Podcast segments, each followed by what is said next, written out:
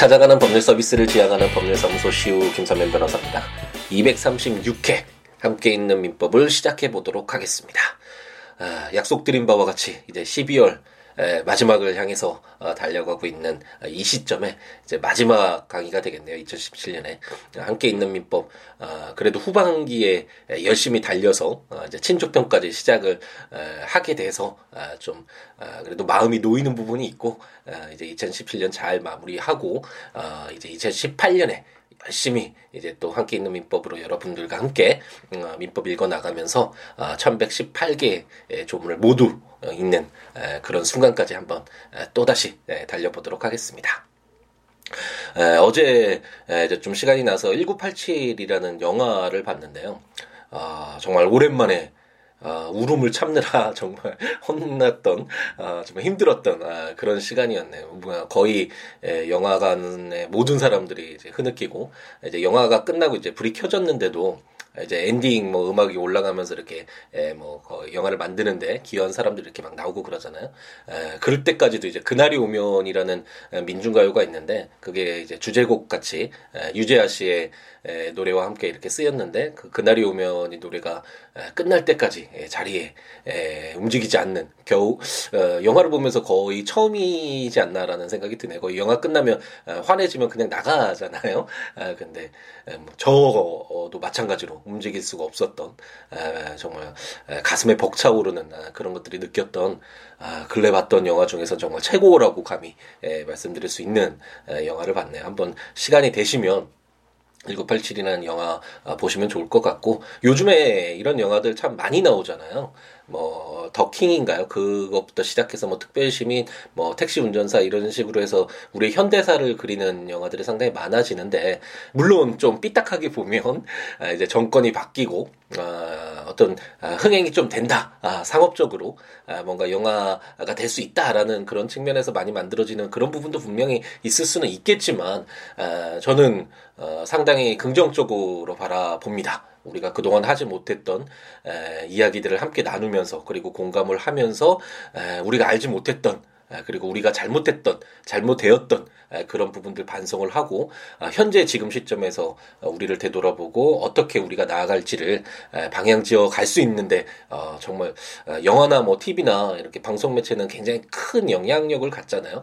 예, 책으로 역사 교과서 뭐 이렇게 보면 아, 지루하기도 하고 머릿속에 쏙쏙 들어오지 않지만 이렇게 영화를 통해서 보면 아, 그 시대상 그리고 그 시대상에서 아, 잘못했던 점, 아팠던 점, 아팠던 점 아, 이런 것들이 에, 정말 절실하게 다가오고 아, 감동을 주고 오랫동안 남는 아, 그런 효과가 나니까 아, 좀 아, 긍정적으로 바라보게 되고요.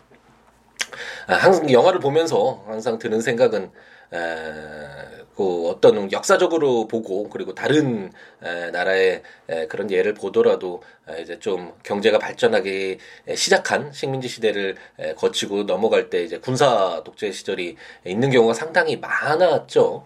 이 어떤 시대의 아픔이기도 한데 에, 뭐 누구는 그 군사 독재 시절이 뭐 아, 경제 발전의 원동력이었다. 아, 그리고 뭐 에, 북한으로부터의 위협을 에, 막아낼 수 있었다. 아, 우리 때문에 에, 뭐 어, 빨간 국가가 되지 않았다. 뭐 이런 식으로 아, 주장하는 분들도 분명히 있을 수 있겠지만 아, 그렇게 이야기하기에는 에, 정말 소수의 예, 북한도 마찬가지고 우리 대한민국도 마찬가지고 소수의 권력 권력자들이 자신들의 어떤 권력을 유지하기 위해서 서로를 이용하면서 아, 해왔던 이런 권력의 어떤 범위랄까? 아, 그 행사 아, 내용이랄까? 이런 아, 것들이 너무나 위법하고 부당하고 아, 정말 잘못된 것이 아니었나라는 생각이 들고 아, 그런 것들을 아, 좀 더 나은 사회를 위해서 아, 정말 노력했던 분들 에, 그런 분들이 에, 정말 몰라서 그런 거 아니잖아요. 잘 먹고 잘 사는 방법, 에, 뭐 부모나 아, 뭐 가족들이 원하는 거 몰라서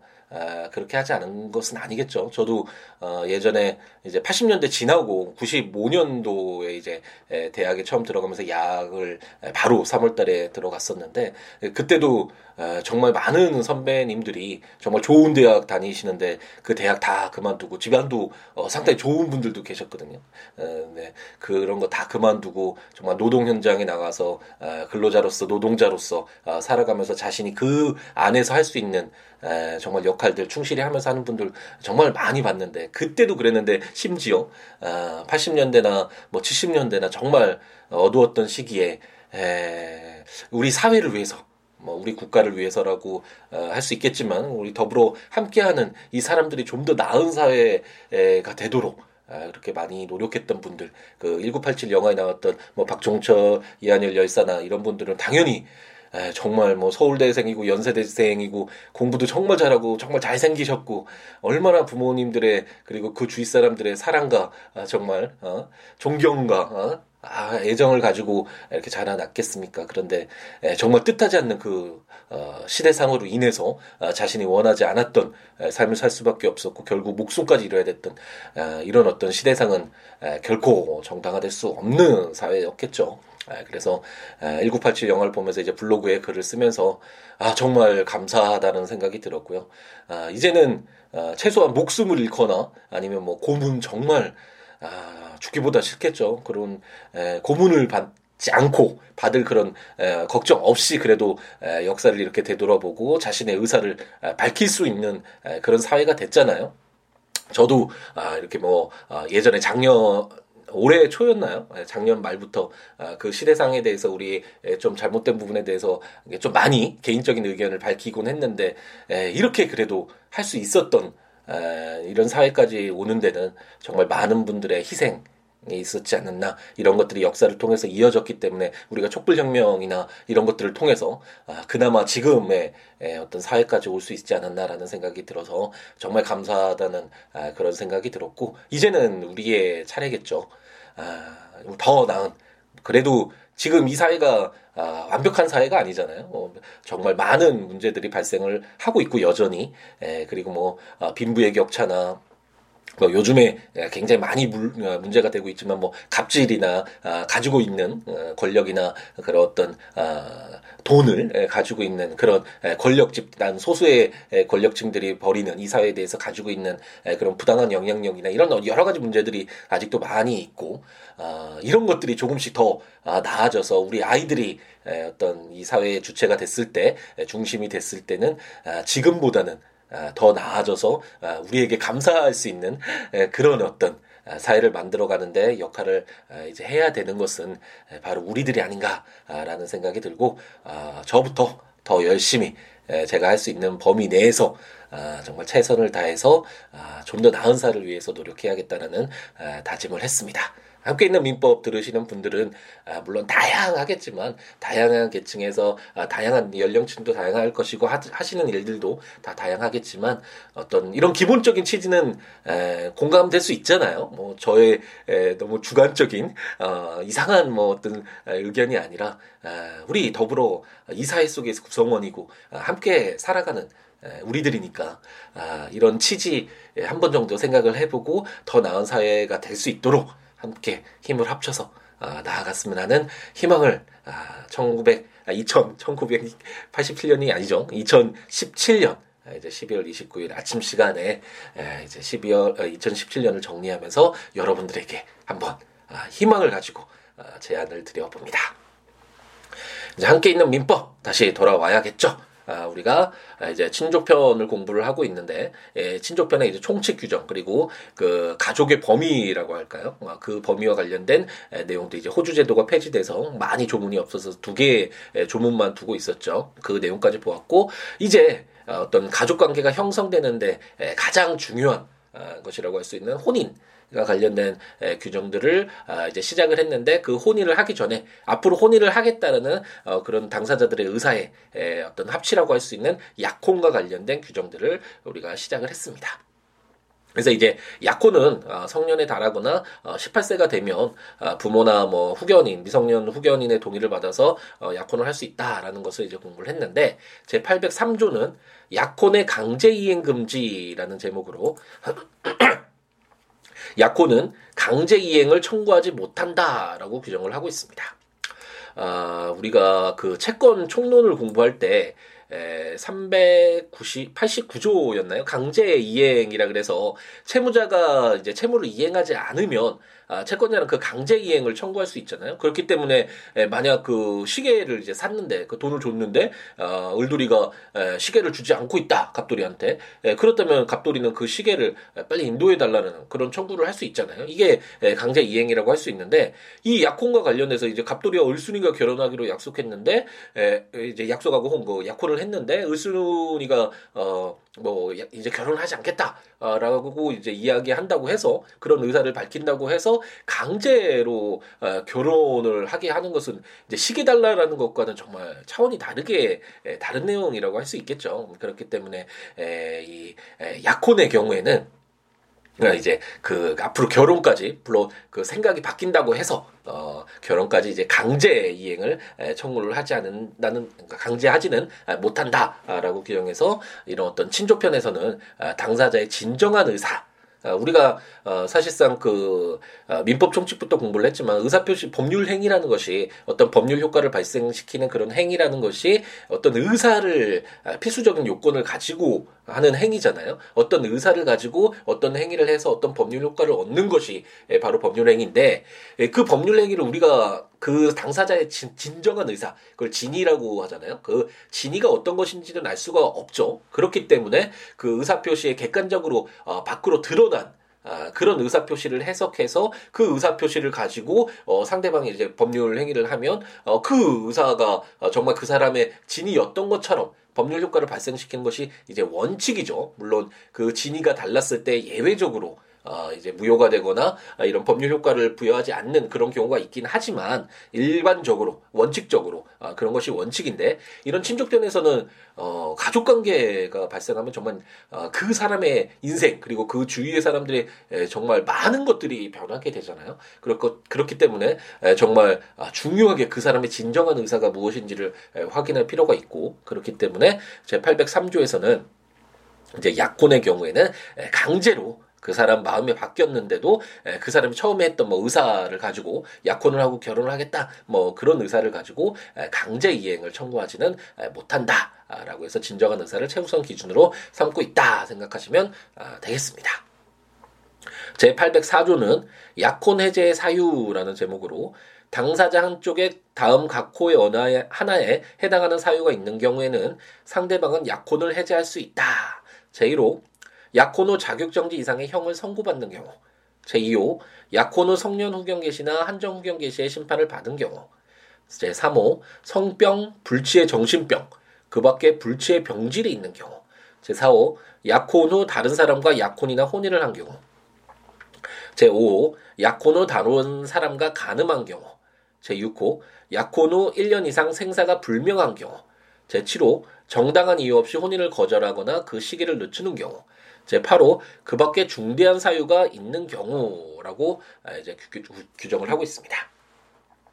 그 약혼이라는 것은 아, 앞으로 장래에 혼인을 하겠다는 당사자의 의사의 합치라고 아, 말씀을 드렸죠. 이제 혼인 관계가 아, 이제 성립이 되면 이제 앞으로 보게 되겠죠. 2018년부터 이제 새해부터 그 내용들을 이제 중심적으로 보게 될 텐데 혼인을 했을 때 어떠한 아, 정말 법률 효과가 발생하는지와 관련된 내용들을 공부를 하게 될 텐데 정말 큰 신분상의 변화가 아, 이제 초래되겠죠. 그렇기 때문에 혼인이 성립되기 전인 약혼의 경우에는 아, 그래도 그 약혼을 파기하는 데 있어서는 아, 약간 그래도 완화된 기준이 필요하지 않나라는 생각이 드시죠. 그렇기 때문에 제 804조는 아, 우리가 해 해제에서 어, 계약법 공부할 때 많이 공부를 했었죠. 어떤 계약이 성립된 이후에는 아, 계약을 종료시키게 되면 그동안 형성됐던 수많은 이해관계가 처음으로 원상회복 이잖아요. 처음에 그런 계약이 없었던 것으로 돌아가야 되기 때문에 많은 혼란이 발생을 하겠죠. 어, 그렇기 때문에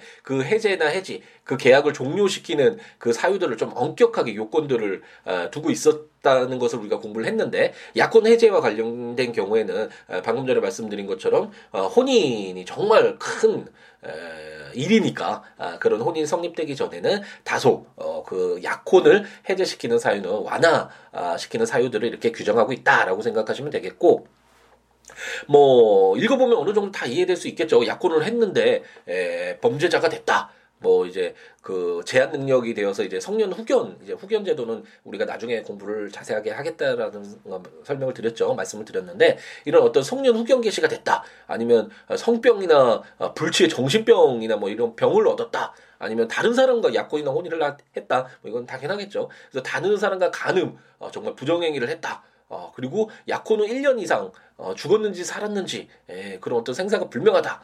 그리고 정당한 이유 없이 혼인을 계속 거절한다. 뭐 이렇게 됐을 때 그리고 그밖에 뭐 어떤 중대한 여기에 규정하고 있지는 않더라도 이런 사유가 있으면 아, 약혼을 이제 해제를 시켜서 아, 이제 혼인까지 이르지 않도록 어, 이렇게 규정을 해서 아, 정말 혼인의 성립을 아, 신중히 할 수 있도록 그 선택의 기회를 부여하고 있다라고 생각하시면 아, 되겠습니다.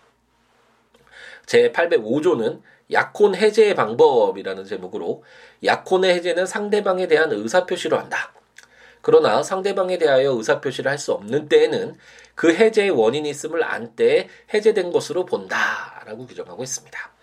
우리가 아, 이제 정말 다 이렇게 그 예전에 배웠던 내용들이 이제 조금씩 떠오르셔야 되는데 그렇게까지 되기에는 조금 뭐 어, 시간이 필요하긴 하겠죠. 근데 우리가 어떤 법률 효과가 발생하기 위해서는 어떤 의사가 자신이 어떤 의사를 가지고 있는지가 상대방에게 표현이 돼야 되잖아요. 표시가 돼야 되잖아요. 그렇기 때문에 그 111조 그 의사표시와 관련된 그 규정들을 보면 상대방이 있는 의사표시는 상대방에게 도달한 때 그 효력이 생긴다라고 해서 의사표시가 원칙적으로 상대방에게 도달해야지만 그 어떤 그 의사표시를 전제로 하는 어, 법률 행위에 어떤 효과가 발생하도록 이렇게 규정을 하고 있고 이게 총칙이라는 것은 이 민법에 공통적으로 적용된다라는 내용이잖아요. 그렇기 때문에 이게 원칙이고 아, 다만 이렇게 예외적으로 805조와 같이 다른 내용을 규정하고 있으면 이게 그 원칙에 대한 예외를 규정하니까 이게 당연히 먼저 적용이 되겠죠. 그렇기 때문에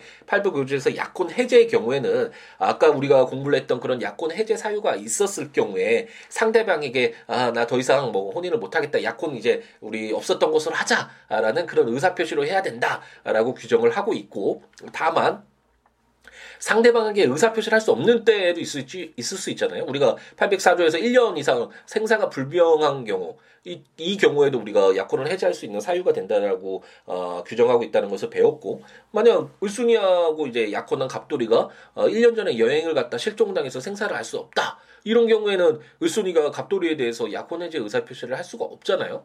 아, 그랬을 때 그러면 약혼이 계속 남아 있는 것으로 할 것이냐라는 것이 문제될 수 있고 아 이제 계속해서 말씀드리지만 약혼이나 혼인이나 정말 중대한 아 어떤 개인들의 에, 정말 큰 에, 에, 어떤 변화를 초래할 수 있는 아, 그런 일이기 때문에 아, 이거 해제 표시를 직접적으로 하지 못했다고 하더라도 아, 상대방에게 의사 표시를 할 수 없을 때에는 이처럼 그 해제의 원인이 있음을 안때 이제 해제된 것으로 본다라고 해서 을순위를 아, 약혼이 해제가 된 것으로 봐서 을순위를 이제 보호를 하고 있습니다.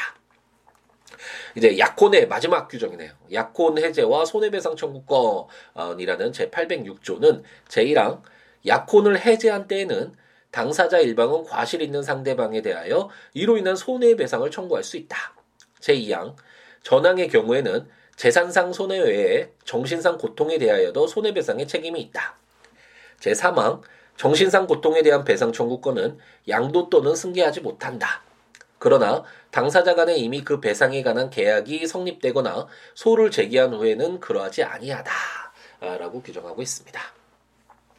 어, 이런 내용들도 어, 드라마에서 굉장히 많이 쓰이죠. 현실에서도 어, 그래도 판례 대법원 판례까지 있는 것을 보면 어, 꽤 많은 다툼이 있다고 볼 수 있고 혼인까지 가기 전에 이제 약혼이 파기가 됐는데 그 약혼이 파기된데 뭐 어떤 다른 사람과 이제 부정행위를 하거나 아니면 다른 사람과 약혼하거나 혼인하는 이런 이중 약혼 이중 혼인 뭐 이런 경우에는 아그 약혼 파기에 정말 중대한 아, 잘못이 기책 사유가 있는 것이잖아요 상대방에 대해서. 아, 그렇기 때문에 당연히 약혼을 해제한 때에는 이제 상대방에 대해서 손해배상을 청구할 수 있는데 아, 원칙적으로 우리가 손해배상은 어 750조 이하에서 불법행위에서 자세하게 공부를 했듯이 에, 원칙적으로는 재산상 손해에 대해서 그 손, 에, 배상을 청구하는 것이 원칙인데 에, 다만 어, 그 특별한 경우에 정신상의 고통에 에, 어떤 어, 책임이 있을 때 위자료가 인정될 수 있고 아, 만약 아, 사망의 경우에는 그 관련된 사람에게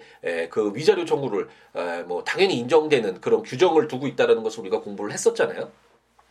그것처럼 이 약혼 해제로 인해서 어, 당연히 뭐 재산상 손해가 발생할 수도 있지만 그 외에도 어, 정신상 고통이 분명히 있을 수 있겠죠. 아, 그렇기 때문에 약혼 해제의 경우에 아, 이런 재산상 손해 외에 정신상 고통에 대해서도 어, 손해배상이 책임이 있다라고 규정을 하고 있고, 아, 다만 아, 이 정신상 고통에 대한 위자료는 그 본인이 가지고 있는 아, 손해배상 청구권이잖아요. 그렇기 때문에 이 배상 청구권을 아, 내가 입은 이 정신상 고통에 대해서 야 을돌아 네가 대신 청구해줘 을순이에게 에, 뭐 이런 식으로 양도하거나 이렇게 승계하지는 못하도록 아, 규정을 하고 있고 어, 다만 이제 에, 약혼을 해제하면서 어, 을순이가 갑돌이에게 손해배상 소를 제기했는데 어, 재판 진행 중에 에, 사고로 인해서 어, 정말 안타깝게도 사망을 했다. 뭐 이런 특별한 사유가 있었다면 을순이의 부모님이나 이렇게 에, 부모님이 되겠죠. 직계비속이 없었다라고 한다면 어, 어쨌든 이런 에, 부모님이 을순이 약혼 해제로 인한 위자료의 배상 청구권을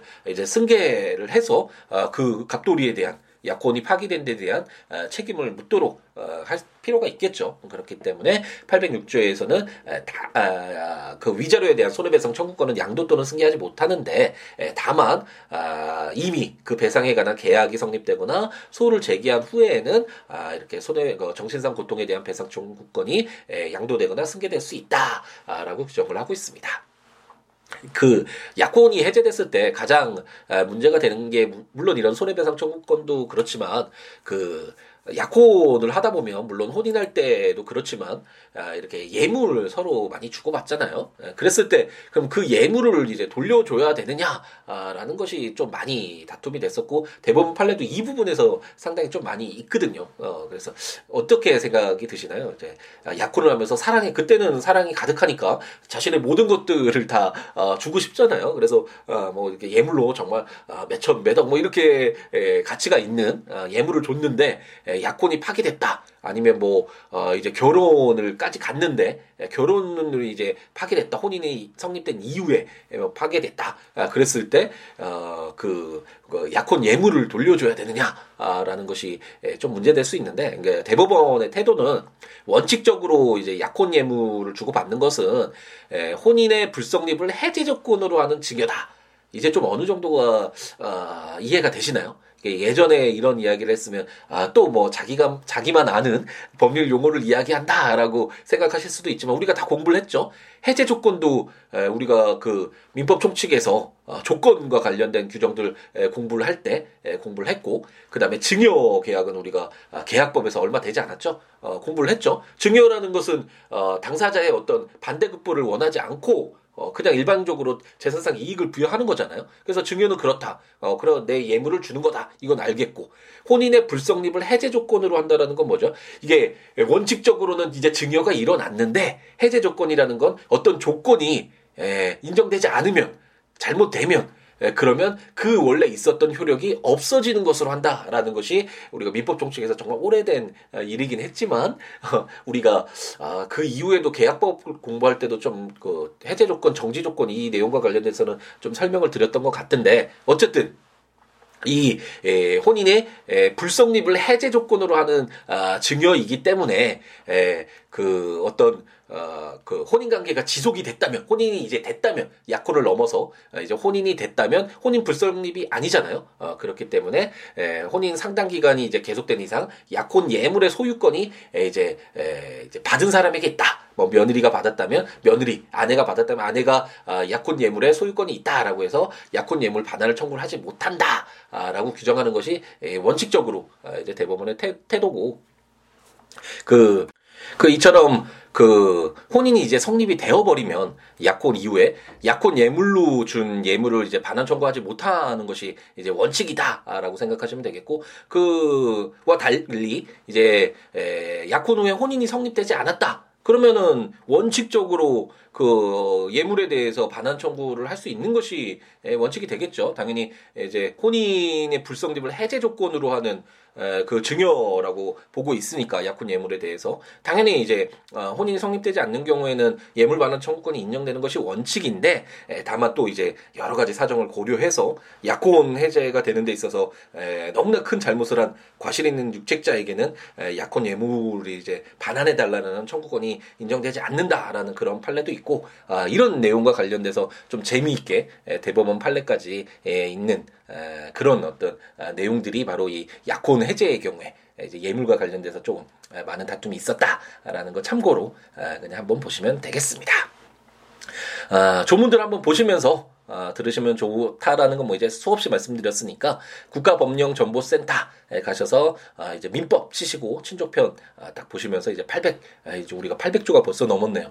800조 아, 우리 오늘 공부했던 803조부터 806조까지 한번 읽어보시면서 들으셔도 좋을 것 같고 제가 전자책으로 발간한 함께 있는 민법 아, 친족편 아, 상속편 아, 해당 조 어, 구입하셔서 해당 조문과 설명들 참고하시면서 아, 보셔도 좋을 것 같고 아, 제 블로그 s i w o o l a w w.com 또 siwo.net 아, 이 블로그에 해당 조문과 설명들 참고하시면서 함께 있는 민법 들어주시면 아, 좋을 것 같습니다. 그 외에 뭐 아, 민법 외에도 다른 법률이나 어떠한 내용이라도 좋으니까 아, siwo.com, siwo.com, 아, siwo.net, 아, 또는 026959-9970 전화나 아, siwo 골뱅이 gmail.com 메일이나 트위터나 페이스북에 siwo에 오셔서 아, 뭐 어떤 이야기라도 좋으니까 함께 이야기 나눴으면 하는 희망을 가져봅니다.